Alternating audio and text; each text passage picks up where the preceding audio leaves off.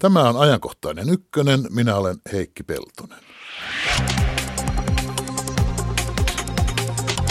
Pääluottamusmies sai potkut, kun työmaalla toistuvasti lakkoiltiin. Metalliliiton puheenjohtaja suuttui ja vetäytyi työelämän pelisääntöneuvotteluista. Miten tapaus vaikuttaa neuvotteluilmapiiriin? Työmarkkina-asiaa hetken kuluttua. Miksi vaihtoehtoiset näkemykset maailman tapahtumista vetoavat enemmän kuin niin sanottu virallinen totuus?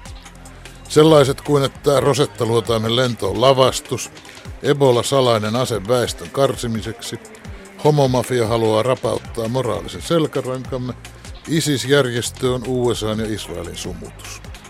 Tästä puolen tunnin päästä. Radio yhden lähetysikkunassa sopii taas keskustella.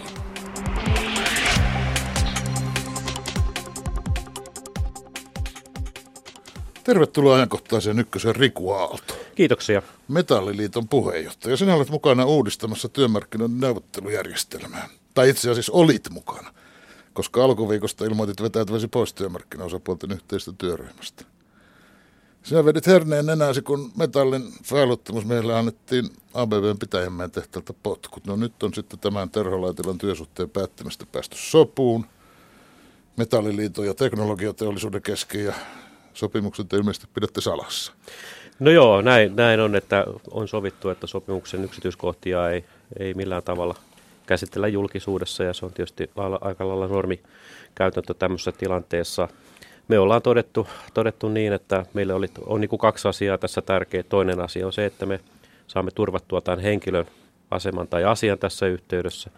Ja sitten toinen asia on kokonaan se, että mitä tämä niin kuin kaiken kaikkiaan on tarkoittanut tämä työsuhteen päättäminen ja luottamusmiehen niin kuin instituution käsiksi käyminen, että tämähän on erittäin merkittävä, merkittävä niin kuin toimi, joka tässä työnantaja on, on nyt tehnyt.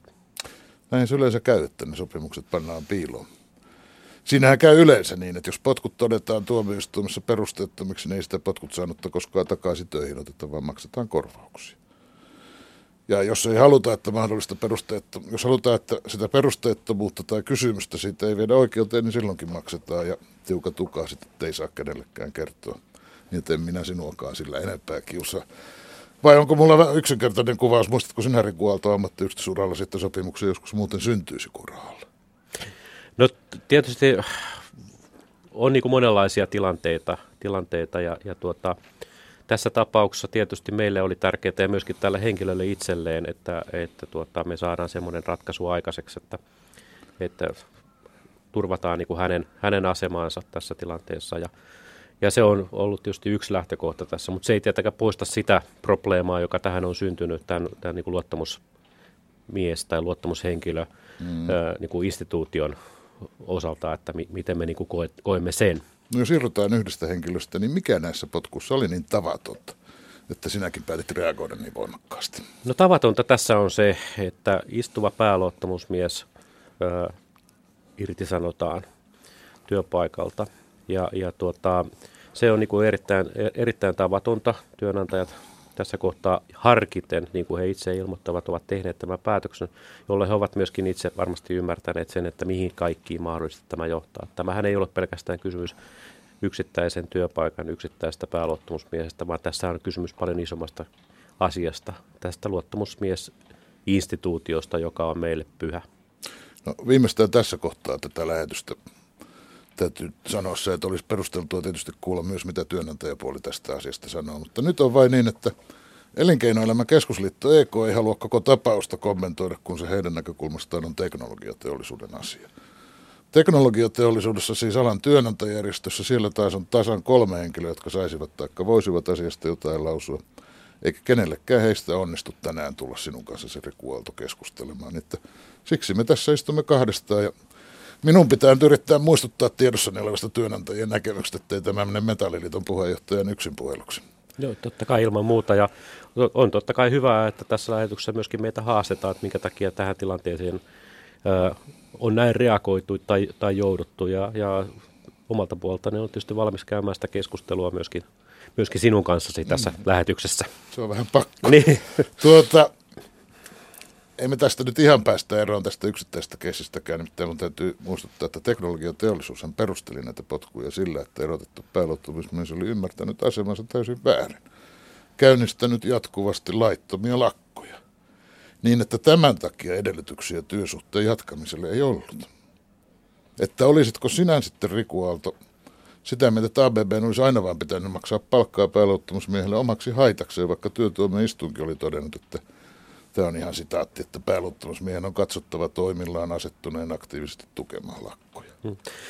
Pitäisikö sitä firman maksaa rahaa ihmiselle, joka taistelee firmaa vastaan? Niin, siis tässä tietysti on niin kuin yksi yksittäinen asia nostettu, nostettu irti, mutta täytyy muistaa, että minkä takia näitä mielenilmauksia siellä työpaikalla on ollut.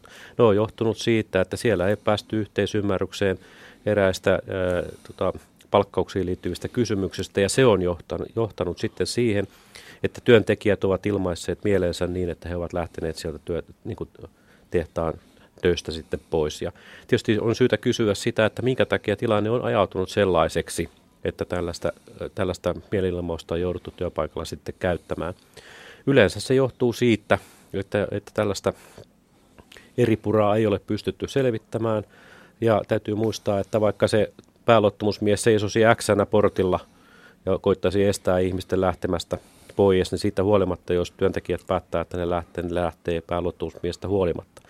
Tässä kyseisessä tapauksessa me olemme hieman eri mieltä tästä ää, työtuomioistuimen päätöksestä. Se on kuitenkin yksimielinen päätös. Se on työtuomioistuimen päätös ja se on, totta kai työtuomioistuin on näin asian katsonut, katsonut eikä sinällään sitä päätöstä kritisoi. Mutta Suomessa on myöskin sellainen periaate, että kun on joku tällainen toimi tai rikkomus sattunut, niin siitä tuomitaan vain yhden kerran. Ja tässä tapauksessa työtuomioistuin on siis päättänyt ää, lakkosakoista, jotka ammattiosastolla on määrätty ja ammattiosasto on ne myöskin maksanut. Ja, ja nyt tämä ei ole riittänyt työnantajille, vaan, vaan tuota, työnantajat ovat samasta rikkomuksesta halunneet tuomita vielä pääluottamusmiehen tässä, tässä yhteydessä. Eli tavallaan niin kuin samasta rikkomuksesta halutaan kaksinkertainen rangaistus, ja se ei ole meidän mielestä oikein. Sitähän on totuttu ajattelemaan aika pitkälti, luottamusmies, on, luottamusmies juuri on käytännössä erottamaton. Luottamusmiehän valitsevat työntekijät, eikä työnantajalla saa siihen valintaan olla mitään sanomista. Jos sitten työpaikalla on niin paljon väkeä, että luottamusmies tehtävä ei muuten ehdi hoitaa, niin sitten se on päätoiminen luottamusmies, jolloin työnantaja maksaa palkkaa koko päiväisesti siinä homman hoitamisesta. Vaikka se luottamusmies käytännössä onkin sitten sen palkanmaksajan vastapuoli erilaisissa neuvotteluissa ja ehkä riitelyissä ja toivottavasti sopimisissakin. Mutta tässähän on sisäänrakennettu ristiriita, jonka kanssa pitäisi jotenkin osata tulla toimeen. Pitäjämäellä ei selvästi osattu. No siis täytyy muistaa tosiaan se, että luottamusmies on aina työntekijöiden valitsema edustaja edustamaan heitä suhteessa työnantajaan.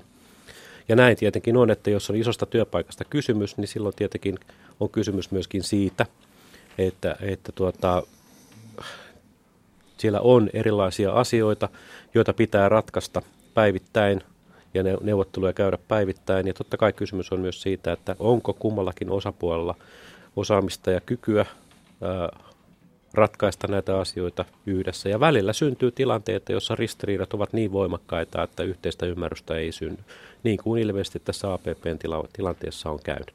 Mutta kun luottamusmies on palkansaaja siellä, niin tavallaan hänen työsuhteen perusteella pitäisi valita jonkunlainen luottamus hänen ja työnantajan kesken. Mutta hän on luottamusmies kuitenkin, hän on työntekijöiden luottamusmies ja se varsinainen luottamus tulee sieltä. Se on totta kai selvää, että työntekijät, jotka valitsevat luottamusmiehen, niin nehän, hehän valitsevat sellaisen henkilön, johon he luottavat, sellaisen henkilön, joka pystyy heidän mielestään parhaiten huolehtimaan työntekijöiden asiasta työpaikalla. Niin kuin tässäkin tilanteessa on, on käynyt. Tämä kyseinen henkilö on ollut pitkään luottamusmiehenä, on ansainnut sen työntekijäporukan luottamuksen ja he ovat kokeneet, että hän on pystynyt heidän asioitaan ajamaan. Muutenhan he eivät olisi valinneet häntä. Hänellä on ollut, hänellä on ollut tuota noin työntekijöiden mandaatti edustaa, edustaa ja niin edelleen. No sitten kysymys siitä, että syntyykö tässä joku ongelma sen suhteen, että, että työnantaja maksaa kyseiselle henkilölle palkan. Niin ei minun mielestäni. Kyse on tietysti myöskin siitä, että sillä työpaikalla pitää pystyä eri henkilöstöryhmien, työnantajien, toimitusjohtajan kaikkien tekemään yhteistyötä sen eteen, että sillä työpaikalla on tietysti hyvät edellytykset toimia, mutta myöskin sen eteen, että niillä työntekijöillä on hyvät edellytykset olla siellä töissä. Riku Aalto, mikä oikein on luottamusmiehen henkilökohtainen vastuu tällaisessa tapauksessa? Nyt viittaan edelleen näihin mielenilmaisuihin, niin kuin sinä haluat sanoa, tai lakkoihin, niin kuin ABB haluaa sanoa. Niin, meillä on tässä juuri näin näkö, näkökulmaero tietysti, että työnantajat puhuvat laittomista lakoista ja me puhutaan mielenilmauksista, joka johtuu yleensä siitä, että meidän näkökulmasta työnantaja on käyttäytynyt huonosti. huonosti. Se vastuuhan tulee niin kuin monella, montaa kautta luottamusmiehille. Se vastuu on ensisijaisesti niiden niin kuin käsissä, jotka valitsevat tämän luottamushenkilön siihen tehtäväänsä. Ja hän vastaa toimistaan heille. Täytyy muistaa, että meidän luottamusmieskaudet on kaksivuotisia, jolloin tietenkin kun luottamusmiestä valitaan, niin jos ei hän niin kuin edusta tai työntekijät kokevat, että ei, hän ei kykene toimimaan omassa tehtävässään niin, että he voisivat luottaa hänen, niin aina on mahdollista sitten kahden vuoden välein luottamusmiestä vaihtaa. Ja tämä vastuu tietenkin kohdistuu nimenomaan tai tulee nimenomaan siinä, että kuinka hyvin hän pystyy edustamaan niitä työntekijöitä, joiden edustaja hän on. Mutta sitten työnantajan näkökulmasta taas hänen pitäisi pitää huoli siitä, että työrauha säilyy sillä työmaalla. Siis yleensähän tämmöisten mielenilmausten ja ulosmarssien spontaanien lakkojen yhteydessä luottamusmiehen pitäisi mennä sinne portille sanomaan ihmisille, että älkää ihmeessä nyt ulosmarssi, kun tehdään töitä vain kuten ennenkin. Mm. Ja sitten ulosmarssi, joten pitäisi ymmärtää, että tätä se nyt puhuu virkansa puolesta, mutta ei se sitä tarkoita, mennään vaan. No kyllä, kyllä tota, täytyy sanoa, että pääsääntöisesti varmasti luottamusmiehet tekevät juuri niin kuin totesit, että he pyrkivät saamaan neuvottelutuloksia työnantajien kanssa aina niistä asioista, mitkä kulloinkin nousevat esille. Ja, ja tuota, se on tietysti heidän pää, päätehtävänsäkin, koska he ovat sitä varten valittuja sinne, että käyvät työnantajien kanssa näitä erilaisia neuvotteluja erilaisista asioista. Mä en oikein usko siihen, että luottamusmies noin niin kuin pääsääntöisesti kiertää tehtaalla ja sanoo, että nyt pojat lähdetään lakkoon, mutta mä nimeks vaan on täällä ovella poikittain, että ettei tule tuota sanomista tässä. Että kyllä luottamusmiehet pyrkivät aina kuitenkin saamaan ratkaisuja aikaiseksi yhdessä työnantajan kanssa ja ratkaisemaan näitä vaikeita asioita. Sitten tulee tilanteita, jossa se ei vaan yksinkertaisesti onnistu. Ja silloin on tietysti syytä katsoa ei pelkästään sitä luottamusmiestä, vaan myöskin sitä työnantajan edustajaa, henkilöstöpäällikköä tai tuotantopäällikköä tai toimitusjohtajaa, että voisiko joskus joissain tapauksissa olla sielläkin päässä jotain vikaa. Mm. Vielä pari päivää sitten sinä sanoit, että Metalliliitto vie tämän laittomana pitämänsä työsuhteen päättämisen välittömästi työtuomioistuimen käsittelyyn, mutta ette sitten vieneet kuitenkaan. No ei tietenkään, nyt kun me saatiin sitten... Tai, Eikö olisi ollut tärkeää saada periaatepäätös? No meidän näkökulmasta tässä tilanteessa oli, oli erittäin tärkeää se, että me saatiin suojeltua tämä luottamushenkilö tässä. Että se työtuomioistuin käsittely olisi ollut niin pitkä prosessi. Sitä, että päätöstä sieltä ei olisi tullut päivässä, niin kuin yleensä lakkotilanteessa tulee, lakkosakot tulee päivässä, mutta tämä olisi ollut pitempi prosessi ja, ja tuota, yhdessä tämän asianomaisen henkilön kanssa todettiin, että jos tästä neuvottelutulos syntyy, niin hän on myöskin sitä mieltä, että se kannattaa tehdä. Että meidän, meidän niin kuin, tässä on niin kaksi asiaa, mikä pitää muistaa, että meidän yhtenä tehtävänä on suojella tämä kyseinen ihminen, hoitaa hänen asiansa niin hyvin kuin mahdollista, ja nyt me olemme saaneet siitä asiasta neuvottelutuloksen. Mutta mm. se ei poista sitä ongelmaa, joka tähän syntyy sitten ää, sitä kautta, että työnantajat näin hyökkäsi tätä meidän luottamushenkilöjärjestelmää kohtaan. Ja se on sitten kokonaan toinen asia. Nyt me ollaan ikään kuin hoidettu tai pyritty hoitamaan tämän henkilön, ihmisen asiaa niin, että hänelle ei synny tästä, tästä niin kuin semmoista kärsimystä tai, tai, tai näin, että hän joutuisi olemaan löysässä hirjassa monta kuukautta ja mm. odottelemaan työtuomioistuimen päätöstä.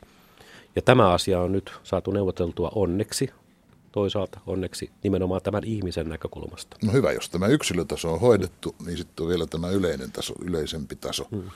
Mitä Metalliliitto sen kanssa sitten aikoo tehdä?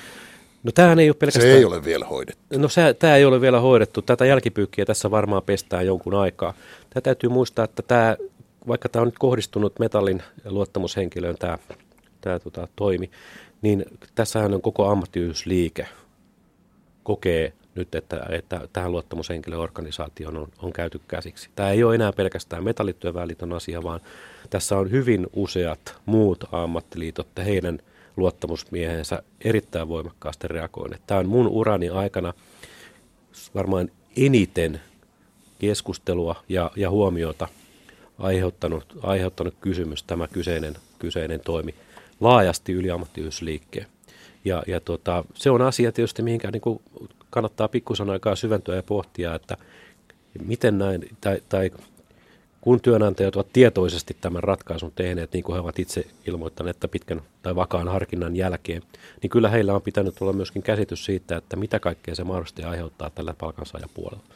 Ja mä en ole nähnyt tämmöistä reagointia oman urani aikana oikeastaan kertaakaan aikaisemmin, että kuinka voimakas reagointi meillä kentällä on, miten meidän väki kiehuu, miten muiden ammattiliittojen väki kiehuu tämän asian, asian tiimoilta. Ja, ja tota, siinä mielessä tämä on, on niin kuin, niin kuin enemmän kuin mitä Metallityöväenliiton asia. Tämä on isompi asia kuin, kuin pelkästään se. Minä kun ajattelin, että nyt olisi rauha maassa ja Metalliliiton puheenjohtajakin takaisin yhteisen neuvottelupöydän ääressä. Mutta milloin aiot palata tähän neuvotteluryhmään yhteiseen pöytään? No sitä pitää harkita, harkita nyt. Täytyy muistaa, Mikä että siihen sinä... vaikuttaa, kun et heti eilen ajatellut, että sanonut, että asia selvä? No siis kun tässä, niin kuin mä totesin äsken, että tämä asiahan ei sillä lailla ole selvä. Että tässä on kaksi eri, eri mm. asiaa. Tämä on tämä yhden henkilön ja siihen liittyvä kysymys, joka on nyt saatu ratkaistua, mutta sitten on tämä toinen puoli, mistä äsken juuri kuvasin, että mitä kaikkea tämä mm. niin on vaikuttanut. Ja, ja Mitä siinä asiassa sitten on tekeillä? Mitä te aiotte siinä asiassa? No, tuota, varmaan tätä keskustelua täytyy työnantajien kanssa jatkaa, että mikä heidän suhtautuminen on ylipäätään luottamushenkilöjärjestelmään, että kuinka, minkälaista kehittämistä siinä pitää tehdä, jotta tämmöisiä tapauksia ei enää tapahdu ja synny, miten me pystytään niin kuin tällaisia asioita ennaltaehkäisemään ja, ja ennakoimaan paremmin. Mutta että niin kuin totesin, niin, niin tuota, tämä on otettu niin voimakkaasti meillä kentällä tämä, tämä kysymys vastaan, että, että mä en tiedä vielä, mitä kaikkea tässä tapahtuu, tapahtuu tämän asian tiimoilta.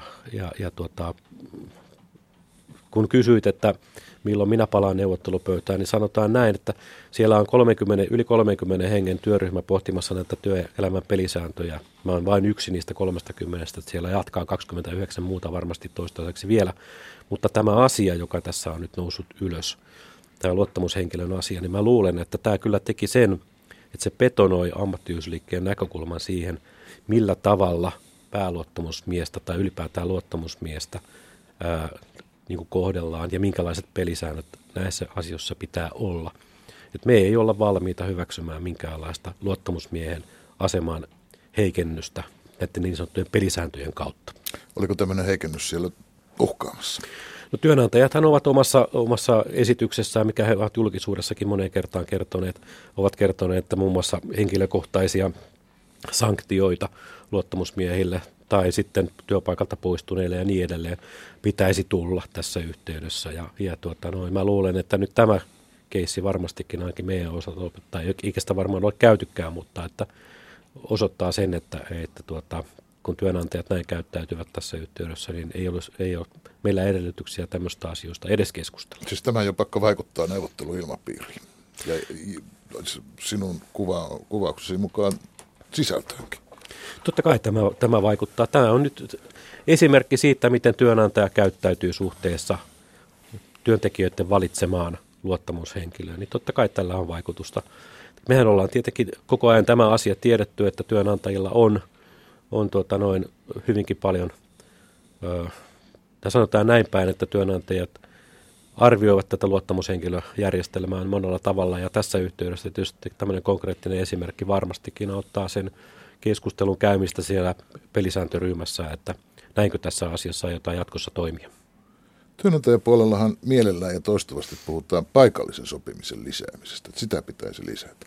Että sovitaan asiat mieluummin siellä kentällä, käytännön työpaikalla eikä missään Etelärannassa ja Hakaniemessä. No nyt Metalliliiton sopimusalallahan kehutaan tätä paikallista sopimusta harrastettavan enemmän kuin yleisesti ehkä tiedetäänkään. Pitääkö paikkansa? Pitää se paikkansa. Meillähän on maailman sivu tehty erilaisia paikallisia sopimuksia – ja meidän työehtosopimus mahdollistaa lähes kaikista asioista paikallisen sopimisen tekemisen.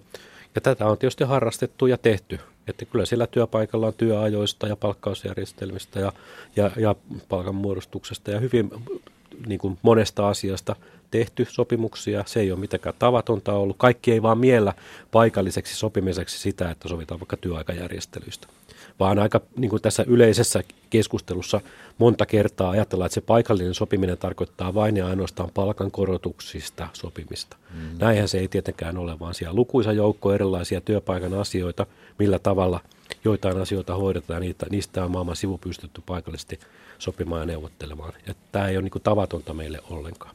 No minäpä käytän vielä tätä ABB pitäjämäen tehdasta esimerkkinä paikallista sopimuksesta. Siis siellä ABBllähän vanhemmat ihmiset vieläkin sanoisivat, että Strömbergillä, mutta siellä Käämintäosastolla oli vakiintuneet urakkapalkat. No sitten tehtiin työtutkimusta ja työnantaja havaitsi, että eihän tähän käämintään niin pitkä aikaa menekään kuin oli luultu, että hinnoitellaan tämä uuden kellotuksen mukaan.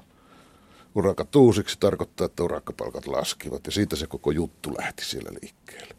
Työntekijät lakkoilivat ja niin edelleen. Lopulta se johti pääluottamusmiehen potkuihin, mutta annetaan tämän asian puolen asiasta olla. Mietitään tätä paikallisen sopimuksen näkökulmasta – Työntekijät jäsensivät ainakin san, tämmöistä ilmaisua käytetään työtuomioistuimille jätetyssä papereissa, että, että tehtaalla oli käyminnästä tehty suullinen paikallinen urakkapalkkasopimus, että ei työnantaja sitä neuvottelematta voi omalla päätöksellään mm. muuttaa, että ei niitä urakkahintoja saa pudottaa noin.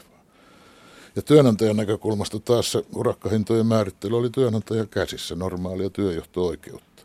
Ja se saattoi hintoja muuttaa ja sitä kautta palkkaa alentaa ilman mitään neuvotteluja joka kanta oli myös työtuomioistuimella. Eli ei siis ollut oikeaa molempia osapuolia sitovaa paikallista sopimusta. Oli vain totuttu vanhoihin urakkahintoihin. No sitä miettii Riku Aalto, että onko paikallisessa sopimuksessa tämä vaan rauhkaamassa koko ajan nurkan takana, että kun ilman kummempia muodollisuuksia siellä työmaalla sovitaan, että tehdään näin, niin ei sellainen joustavasti tehty sopimus sitten pidäkään tiukan paikan tuolla. Niin, no meidän ohje tietenkin on kaikissa näissä tilanteissa, että aina tehdään kirjallisesti sopimukset. Ja totta kai työpaikoilla on monenlaisia käytäntöjä, ja silloin kun niitä käytäntöjä lähdetään muuttamaan, niin, niin toivottavaa tietysti olisi sitä käytännöstä sitten sovitaan, jos niitä muutoksia tehdään. Ää, tässä tapauksessa, tässä tapauksessa tietenkin kysymys on siitä, että onko ollut kirjallista sopimusta vai ei ole, ja ja niin kuin totesit, niin sellaista kirjallista sopimusta ei ole ollut, mihinkä tämä asia on sitten perustunut. Ja, ja tässä tietysti näyttö on, näyttökysymys on sitten ratkaissut tämän asian tällä lailla. Mutta, mutta tota, pääsääntöisesti on niin, että me ohjaamme aina, kun tehdään paikallinen sopimus työpaikoilla, että se tehdään kirjallisesti. Se on molempien nimet alla ja että vielä kerrotaan, että kuinka pitkään mahdollisesti irtisanomaissa ajat sopimukseen liittyy ja niin edelleen, että että se muoto tavallaan pitäisi olla joka tapauksessa, vaikka se on paikallinen sopiminen, sopimus kyseessä, niin myöskin kirjallinen sopimus. Siis tarkoittaa käytännössä, että vaikka kuviteltaisiin minkälainen työpaikka idylli tahansa, eikä siellä mitään riitoja ole eikä tämmöistä, niin siellä pitäisi joku metalliliiton toimitsija tai joku tämmöinen ekspertti olla kumminkin tekemässä niitä papereita. No ei kyllä ne työpaikan ihmiset osaa näitä asioita tehdä, että ei se aina tarvitse olla metalliliiton toimitsija, että kyllä meidän pääluottamusmiehet työpaikoilla, ne on hyvin koulutettuja ihmisiä, ne käy meidän kurssit ja ne osaa kyllä kirjoittaa ja lukea ja tehdä sopimuksia. Ihan niin kuin varmaan Juu, työnantaja, työnantaja. Minä, minä metallityöväliton jäsenten kirjoitus- ja lukutaito niin, tässä haluan et, et, tota, ky, Kyllä, kun, kun he kuitenkin tietävät siellä työpaikoilla ne oman työpaikkansa erityispiirteet, niin totta kai heillä on myöskin niin kuin mahdollisuus ja edellytys kirjoittaa itse itselle, siis sopia neuvottelu teitse niin sekä työnantaja- että työntekijäpuolella, sopia siitä, että, että minkälaisia asioita meillä täällä tehdään. Että, että tota, ei meillä, jos me ajatellaan niin kuin yksittäisen työpaikan osalta, totta kai me voidaan konsultoida ja auttaa, mutta paikalliset sopimukset syntyvät aina kuitenkin sen paikallisen työnantajan edustajan ja paikallisen pääluottamusmiehen välillä. Ne ei ole paikallisia sopimuksia, jos metalliliitto menee tekemään ne mm. vaan ne paikalliset sopimukset tehdään aina siellä työpaikalla. Pitäisikö Rikualta paikallista sopimista lisätä? No se paikallinen sopiminen sopii silloin, kun ne luottamukselliset välit on siellä, pystytään sopimaan yhteisistä asioista ja, ja niin, niin edelleen. Että totta kai sillä on paikkansa ja meidän tuotantolaitokset on erilaisia ja, ja, ja tuota, tuotteet on erilaisia se vaatii erilaista työaikaa ja se vaatii niin kuin monenlaisia kysymyksiä. Ja totta kai meillä pitää olla niin kuin sellainen elementti, että siellä voidaan paikallisesti sopia, mutta se edellyttää sitä, että siellä on tasavertaiset neuvottelukumppanit, kummallakin puolella osaamista ja tahtoa tehdä, että niihin sopimuksiin sitten sitoudutaan myöskin ja sitä kautta löydetään se yhteinen tahtotila sen yrityksen e, niin kuin tavallaan toimiin, että millä tavalla se pystyy sitten tekemään sitä omaa tuotettaan tai tuotantoaan. Mm-hmm. Se, sillä lailla tämä paikallinen sopiminen ei, niin kuin se, ei, se ei etene tai perustu, jos se, jos se siis perustuu siihen, että työnantaja sanelee sopimuksen sisällön, ei kysy työntekijöiltä tai pääluottamusta mitä ja sanota, sanovat, sanovat, että pankaa nimi tuohon. Niin näinhän tämä ei, ei tietenkään toimi. Että se paikallinen sopiminen edellyttää, että siellä on toimivat neuvottelusuhteet, luottamusta kummankin puolin – pöytää ja pystytään sitten näitä vaikeitakin asioita sitten neuvottelemaan. No eniten työnantajapuolella näissä pelisääntöneuvotteluissa korostetaan sitä, että laittamista lakoista pitää päästä eroon. Ja yksi keino päästä niistä eroon on korottaa roimasti laittamista lakoista tuomittavia korvauksia. Jos nyt katsomme, käytän tätä samaa esimerkkitapausta, kun, ettei hypitä asiasta toiseen. Katsoo tätä Pitäjämäen tapausta, niin onhan siinä nyt huima epäsuhta, että yhtiö sanoo lakossa menettäneensä liikevaihtoa 930 000 euroa ja ylimääräisessä ylitöissä on palannut 144 000 euroa yhteensä yli miljoonan ja ammattiosasto tuomitaan maksamaan hyvityssakkoa 4800 euroa, niin eihän se ole missään suhteessa työnantajan menetyksiin. Tietysti työnantajana kannattaa miettiä sitten myöskin sitä, että minkälaisia neuvottelusuhteita siellä työpaikalla on ja miten he haluavat niin kuin oman, oman niin kuin, su, suhteensa rakentaa sinne. Meidän tavoitehan ei tietenkään ole se, että me halutaan ää, pääluottamusmiesten tavoite tai työntekijöiden tavoite ei tietenkään ole se, että me halutaan niin ehdoin tahdon työpaikan ää, tota, tuotantoa menettää tai mitään muutakaan sellaista. Mutta joskus asiat ajautuvat vaan semmoiseen kulmaan, että on pakko niin kuin työntekijöiden sitä mieltään ilmaista.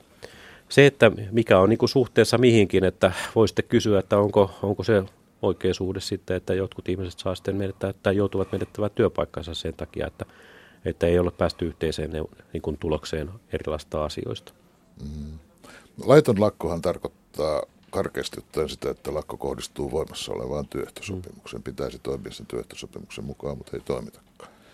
Sitten on kaikenlaista muuta pientä lakkoilusta, lakkoilla ei ole työehtosopimuksen kanssa mitään tekemistä. Tämmöisiä spontaaneja yhden iltapäivän ulosmarsseja tai solidaarisuuslakkoja. Ammattiyhdistysliikkeellä näkyy olevan semmoinenkin termi kuin surulakko. Eh, laittomia tai ei, niin työnantajilla ne aiheuttavat ei vain harmia, vaan myös taloudellista tappiota. Usein sellaisillekin työnantajille ei ole mitään tekemistä sen lakon liikkeelle laukaiseen asian kanssa. Tai ei minkäänlaista mahdollisuutta korjata sitä ongelmaa, joka sen lakkoilun on aiheuttanut. Onko tämä nyt sitten reilua? No Suomessa kuitenkin, jos kansainvälisesti vertaillaan, niin meillä on kuitenkin kohtuullisen vähän tällaisia työtaisteluja. Pääsääntöisesti nämä Mielenilmaukset johtuvat siitä, että työnantaja irtisanoo tai lomauttaa tilanteessa, jossa työntekijät kokee, että työtä on olemassa tai että, että tota, firmalla menee hyvin ja niin edelleen. Ja silloin he mieltään ilmaisevat ja lähtevät pois. Siitä tulee tämä termi surulakko, lakko, jolloin, jolloin tavallaan se liittyy tällaiseen tilanteeseen. Mm. Jos ne otetaan ikään kuin tästä, tästä pois tämmöisen miele, näkökulmasta, niin Mä sanoisin, että aika vähän näitä, näitä nykyään kuitenkin on. Että täytyy nyt muistaa esimerkiksi se, että, että kun me ollaan tehty tämä pitkä työllisyys- ja kasvusopimus, niin siihen, siinä on yli 90 prosenttia palkansaajista. Toinen vaihtoehtohan on, että ei tehdä tällaisia sopimuksia, mennään liittokohtaiselle kierrokselle ja katsotaan sitten, että minkälaisia työrauha-asioita se on. Se, että, että tuota, kun näitä niin kun halutaan nostaa tällä lailla, niin, niin totta kai – Kysymys on siitä, että saadaanko siellä työpaikoilla asioista neuvoteltuja ja sovittuja, saadaanko sellaiset pelisäännöt sillä työpaikalla, että ne luottamukselliset suhteet työnantaja- ja työntekijöiden välillä on. Ja tämä on molemminpuolinen niin kuin kehittämisen kohde. Saako tätä jotakin pelisäännöillä aikaa? E, ei, Pystyykö ei, pelisääntöjä ei, kehittämällä parantamaan? Niin, tämä, tämä, on, niin, tämä onkin nimenomaan se kysymys, että saadaanko sanktiolla sitä aikaan? Saadaanko sanktiota korottamalla se aikaan, että ihmiset neuvottelee keskenään työpaikoilla paremmin. Ja mun arvio on, että ei.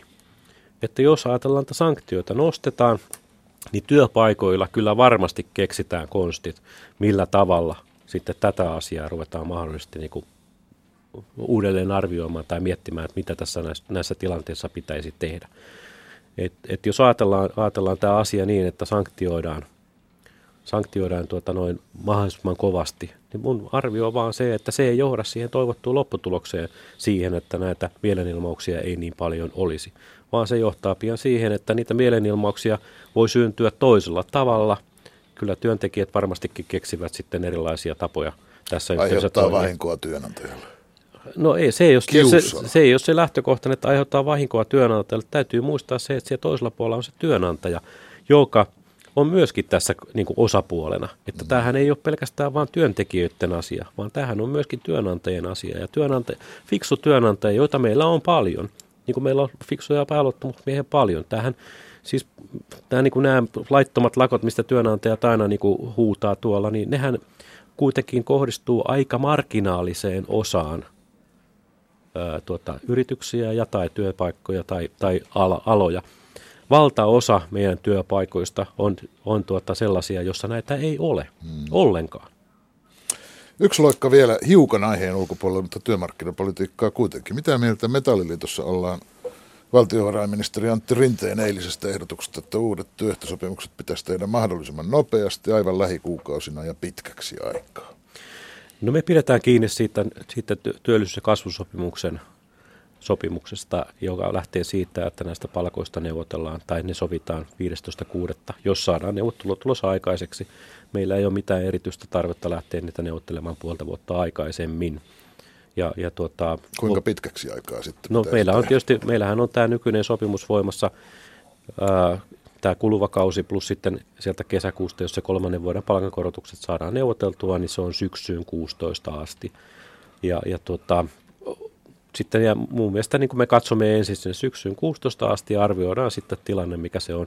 Siis sillä edellytyksellä, että saamme neuvottelutuloksen kolmannen vuoden palkankorotuksista. Sekään ei ole tietenkään vielä valmis. Selvä. Kiitos Riku Hyvä, kiitos.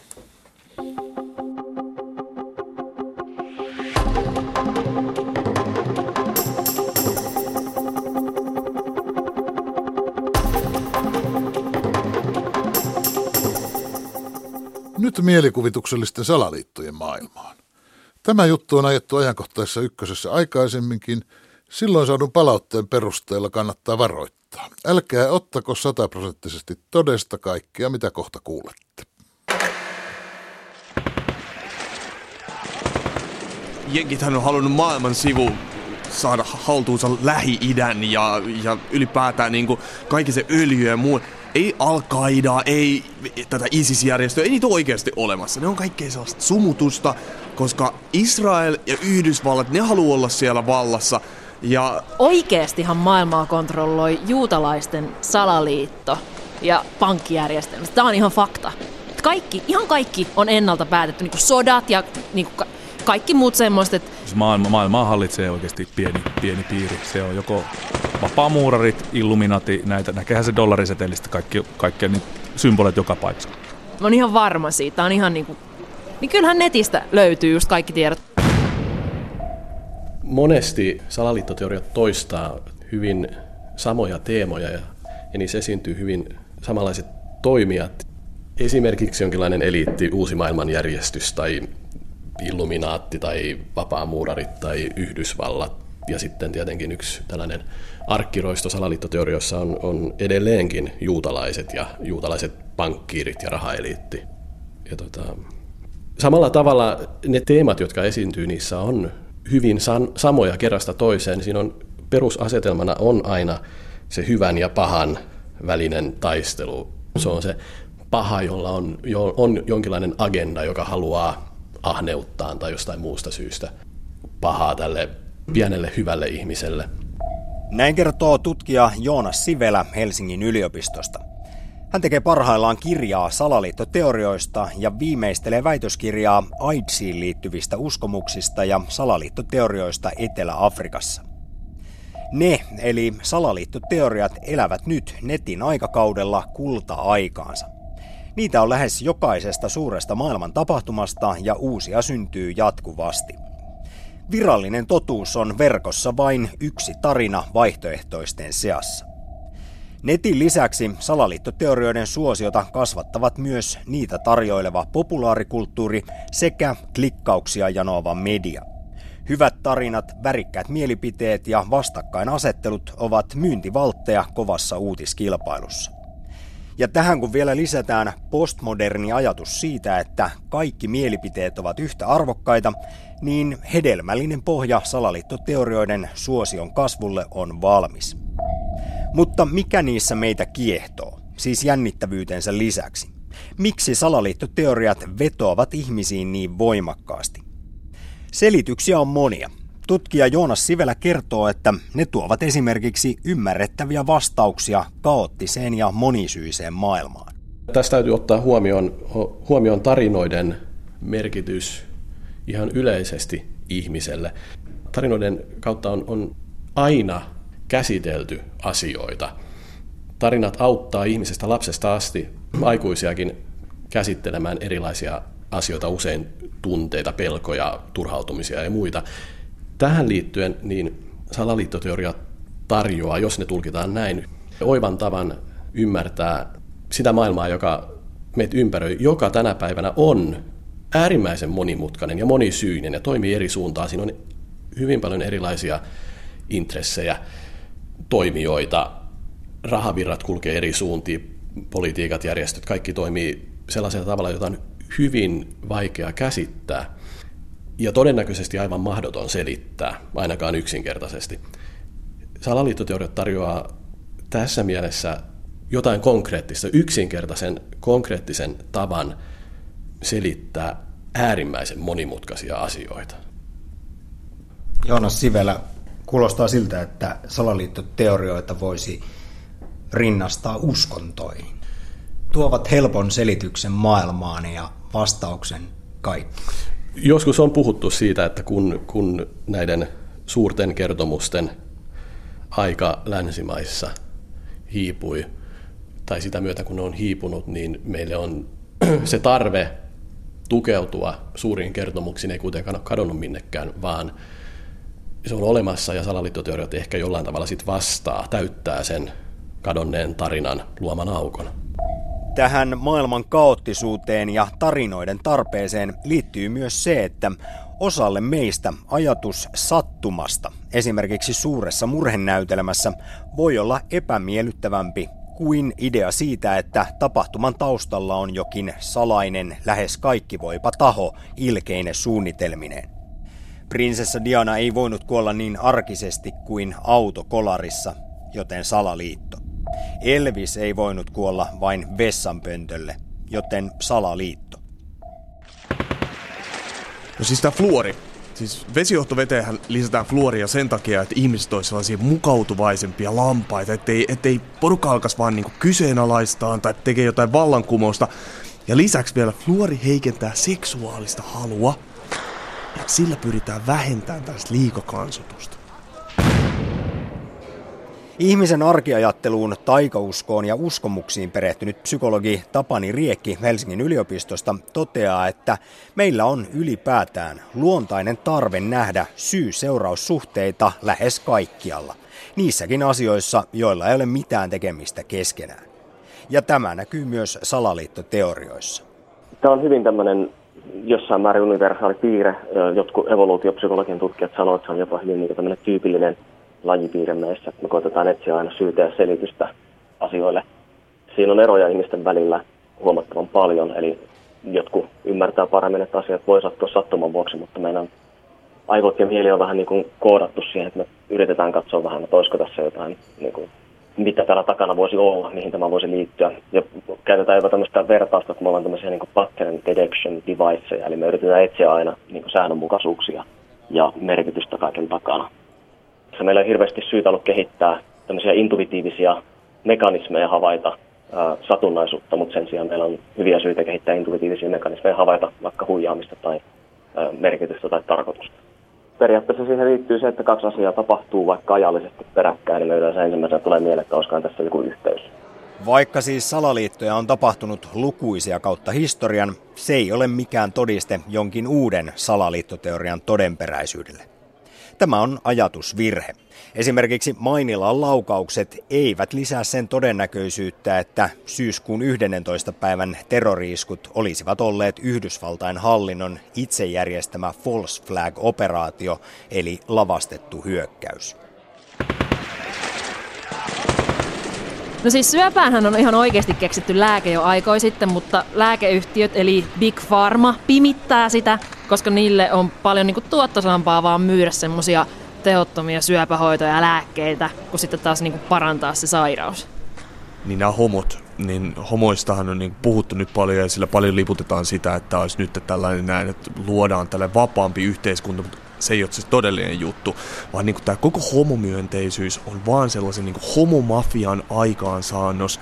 Ja sen tarkoitus vaan niin rapauttaa ylipäätään tämä kansakunnan moraali ja sen myötä NVO, uusi maailmanjärjestys pääsee valtaan ja tulee niin kuin nimenomaan lopun ajat alkaa siitä. Jos olemme luontaisesti eteviä näkemään yhteyksiä toisiinsa liittymättömien asioiden välillä, niin olemme myös erittäin taitavia valitsemaan omaa maailmankuvaamme tukevia faktoja ja samalla sivuuttamaan ne esimerkiksi arvojamme tai salaliittoteorioitamme kritisoivat argumentit. Jos emme esimerkiksi pidä jostain ihmisryhmästä, muistamme heistä myös paremmin negatiivisia asioita. Oli kyseessä sitten kokoomuslaiset, kommunistit, bussikuskit tai liskoihmiset. Psykologi Tapani Riekki. Eli jos puhutaan tämmöistä ajatusvinoumista tai biasseista, mitä on tutkittu todella paljon viimeisen parin 30 vuoden aikana, niin se miten me käsitellään tietoa todennäköisesti vahvistaa se, että me ollaan aika taipuvaisia tämmöiselle saaliittoteorioille. Eli jos mietitään, niin se, että esimerkiksi tämmöinen ihan äh, universaali piirre, eli vahvistushalha, eli meillä on taipumus etsiä tietoa, mikä vahvistaa meidän omia mielipiteitä sen sijaan, että me yrittäisiin sulkea pois niin kuin asioita, mitkä olisi ristiriidassa meidän mielipiteitä. Me toimitaan vähän niin kuin käänteis Sherlockin. Eli jos Sherlock yrittää osoittaa ajatuksen vääräksi ja sulkea vaihtoehtoja pois, niin me toimitaan just päinvastoin, eli me koitetaan etsiä informaatiota, mikä vahvistaa meidän omaa mielipidettä. Me itse asiassa sivutetaan informaatiota, joka on ristiriidassa meidän omien käsitysten kanssa tosi helposti. Eli jos meillä on jo valmiiksi suuria antipatioita tai katkeruutta, jotain tällaista eliittiä kohtaan, valtarakenteita kohtaan, niin sitten mielellään etsitään myös niitä todisteita, kirsikoita kakun päältä, jotka tukevat niitä omia käsityksiä ja ehkä vahvistavat sitä tunnetta siitä, että valtaeliitti on paha, edustaa suurta pahuutta. Joo, juuri näin. Ja jos on tätä on tutkittu, niin me huomataan, että me kiinnitetään huomiota enemmän sellaisiin asioihin, mitkä on yhdenmukaisia sen kanssa, miten me ajatellaan asioista.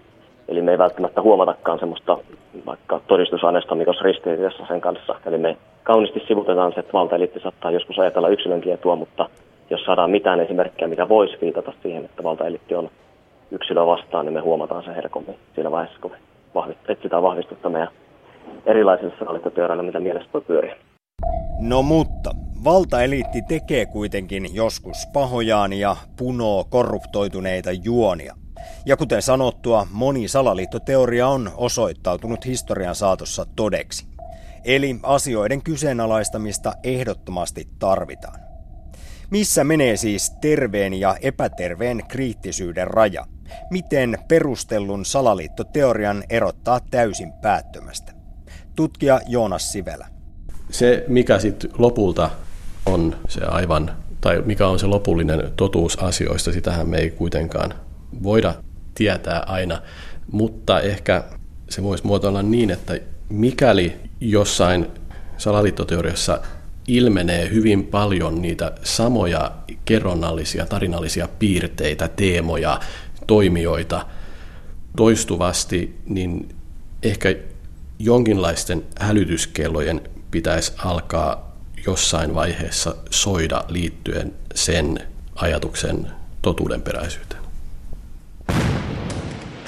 Onhan toi Ebola oikeasti valtaeliitin suunnittelema tämmöinen biologinen ase väestön karsimiseksi, niin kuin esimerkiksi joku AIDSikin.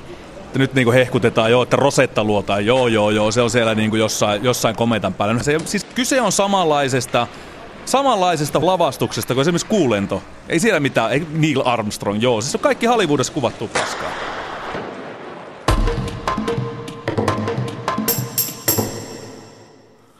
Salaliittoteorioiden asiantuntijoina olivat psykologi Tapani Riekki ja tutkija Joonas Sivelä Helsingin yliopistosta. Lähetyksen aluksi keskustelimme luottamusmiehen asemasta ja muutenkin työmarkkinoista Metalliliiton puheenjohtajan Riku Aallon kanssa. Lähetysikkunasta poimin vielä yhden salaliittorepliikin. Salaliittoteoriat taitavat olla kalpeita teorioita todellisuuden rinnalla. Todellisuus on niin uskomaton, että ei edes vauhdikkain mielikuvitus pysty sellaista keksimään. Tulee pahan haudatuksi sekasotkuun se tärkein eli totuudenmukainen tieto. Sepäs on kovin salattu jostakin syystä. Jääköön tämä nyt lopulliseksi totuudeksi. Tästä asiasta oli noita työmarkkinakommenttejakin, mutta nyt lopetamme tämän lähetyksen, jonka rakensivat kanssani Suvi Tuuli Kataja ja Teri Tammi. Minä olen Heikki Pelton.